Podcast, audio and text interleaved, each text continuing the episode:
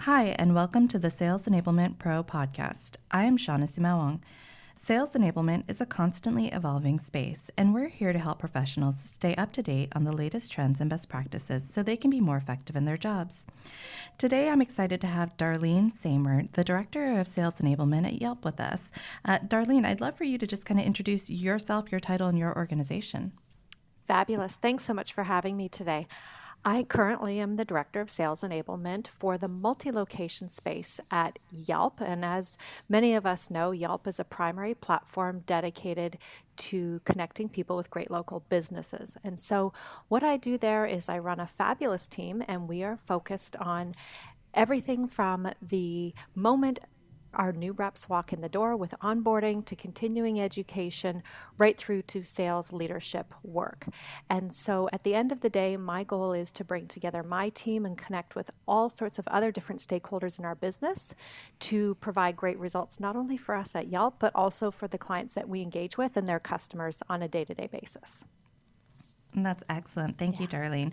So I actually want to uh, kick us off and, and and start talking around the topic of sales readiness. Since you mentioned yeah. uh, you know onboarding and getting your reps up to speed, In, from your perspective, what are key components of a successful sales readiness program? Well, I think you could ask 10 different people and get 10 different variations because the world of sales readiness programs is constantly evolving and it also depends how you're defining it. So mm-hmm. I think the probably the most straightforward components that are trending today um, and that I'm experiencing that I would have experienced in previous roles, I'd say there's four key things.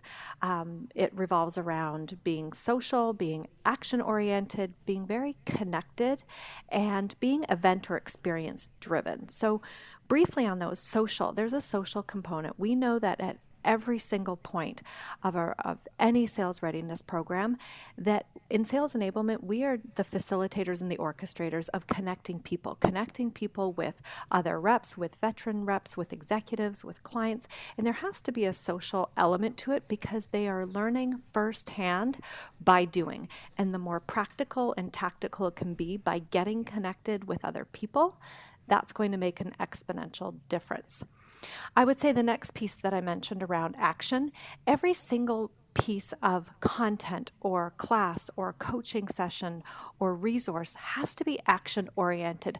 The business doesn't have a tolerance anymore for us to be doing significant navel gazing, but instead we need to say for everything that we design and to develop, what is the action we want our reps or our internal people to be taking externally to make a difference that's relevant to our clients? And when we don't link that together for them, sometimes they don't know what to do. So I would say that's a big part of it. The next piece is linked. Any type of sales readiness program, all of the moving parts have to be connected and seamless to the end user, to the people that we're talking to and bringing on board. And so at the end of the day, I think we have an extreme obligation to protect our reps' time.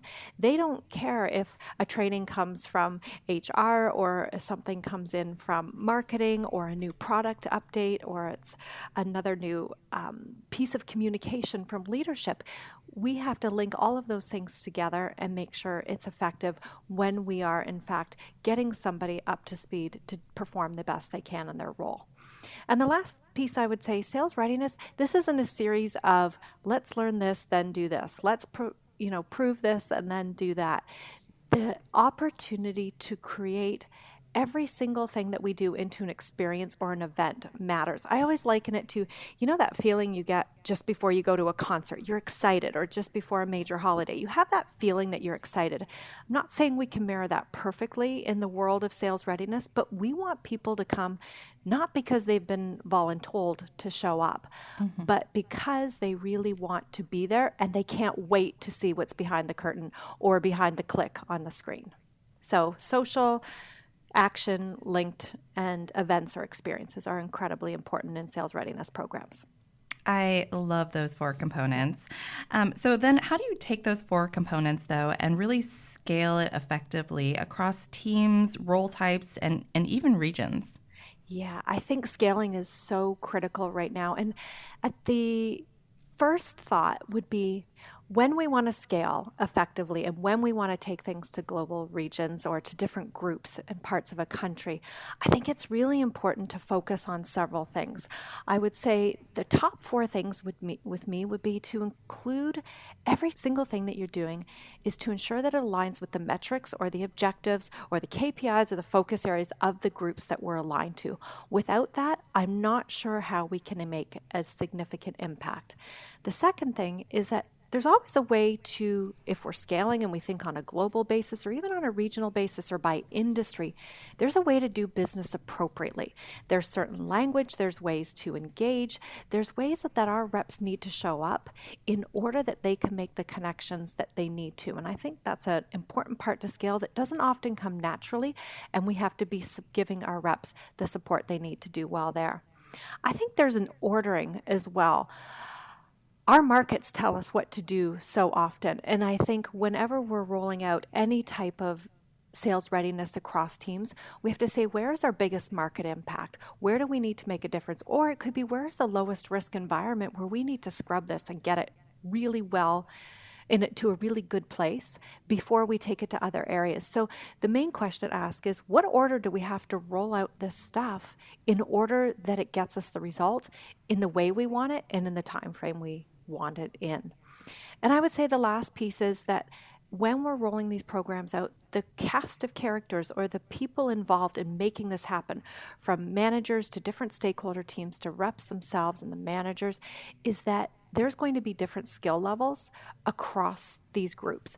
And so, can we modify, can we adjust our content to adapt for the different skills that in that these people have in order to do the best work that we can? Mm, I love that. I love that. So, when you introduced yourself, you also talked about sales leadership development. And I think that that is a critical role um, for sales enablement because I think keeping great talent within your organization um, is, is absolutely essential in today's market, um, in today's talent market. And so, how can sales enablement better prepare and develop sales leaders within the organization? This is probably a topic I could talk about for 20 minutes. My background I have a master's in leadership and training. And so I think it set me up so well to do the work in the sales space, but specifically sales leaders.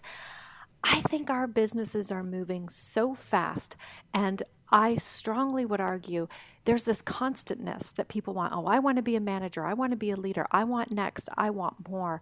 And I firmly believe I don't think we should move current individual contributors or people into promotions until they've developed baseline skill sets or baseline knowledge. And why that's important is that it is about learning on the job, but I think we need to give them at least a basic foundation of skills in order to be successful so that they can develop a great reputation on their team the moment they walk in the door and they can start churning out results pretty quickly. It's not a long process, but we have to be able to say confidently can this leader demonstrate some core basic capabilities? And I think the second piece, I've seen this time and time again. There's this inner desire that I want to be, you know, I want to be a manager. But when I ask people why, why, why do you want to be a leader at Yelp, anywhere else? What is it?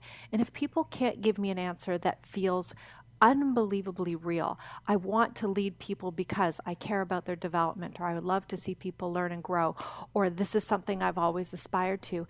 It's often potentially for the wrong reasons. And so it's one of those things where they need to get very connected with what is in it for them that they are so inspired by and passionate about. And I think we can prepare our leaders better that way. And the last piece is I think we have an obligation to let sales leaders or sales leader um, want to be's what this role is and what this role isn't. And every company is going to define that slightly differently. And so some might have more of an administrative, a strategic, a planning, a coaching, a teaching. I don't know what those things could be, but it's important for an organization to define what this job is and what this job is about. Because the last I checked, sometimes managers are like, they get into the role and they said, I didn't know it was this tough. I'm dealing with all sorts of employee issues and performance issues and time mm-hmm. off and where are my reps. I think it's very important to be bring the clarity to the role in advance as well.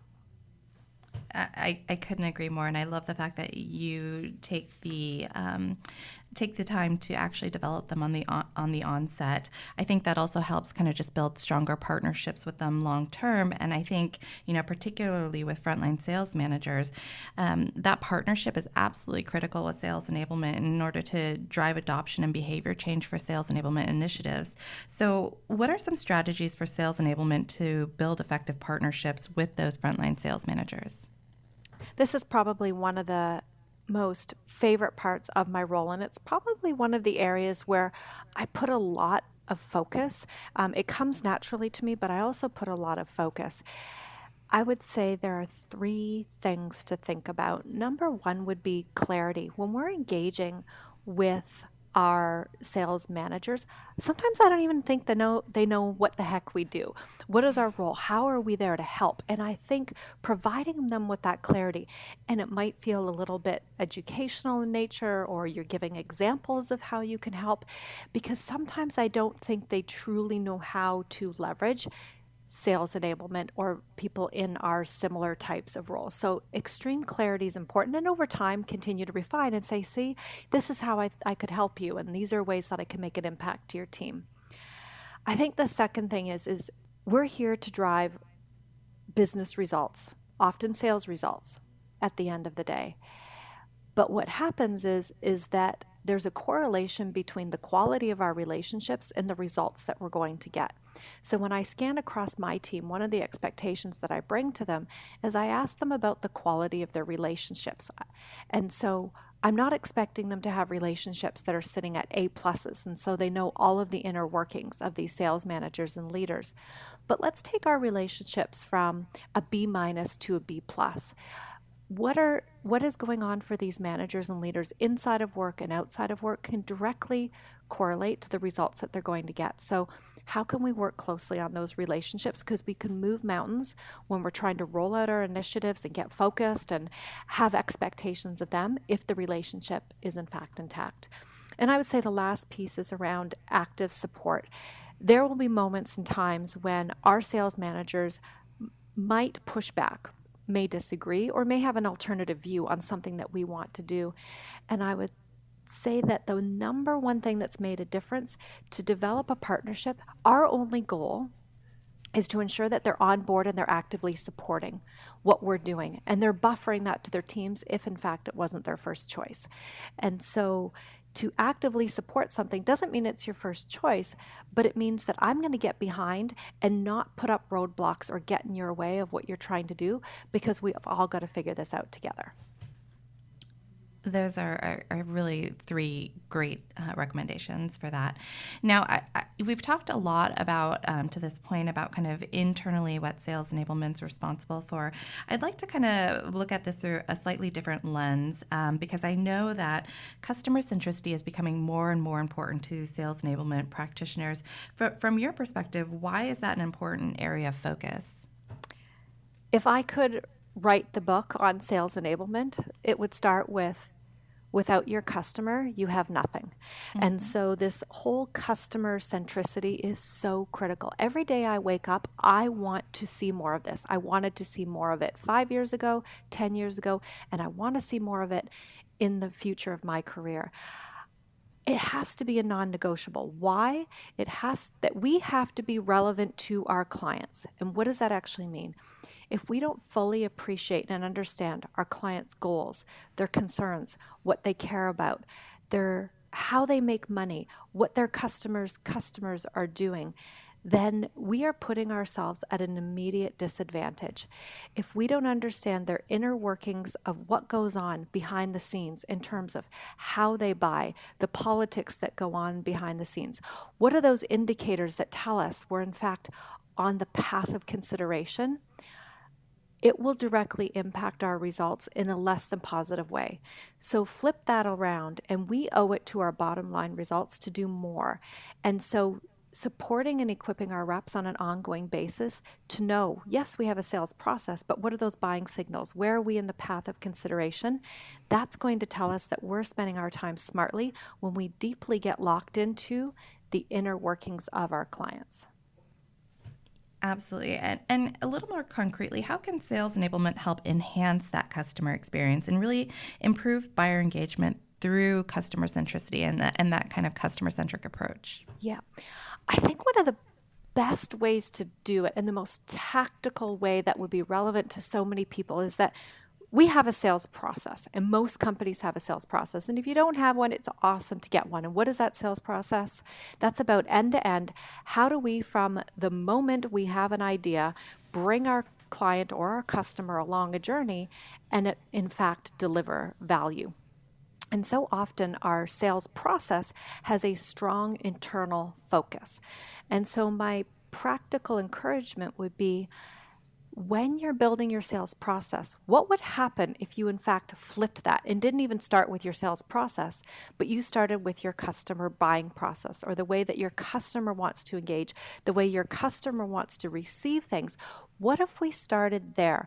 And what if we gave it white glove treatment from the moment we are actually reaching out to jumping on a first call to having some initial meetings where we're learning more about them to the moment we're making a recommendation to the moment we close the deal?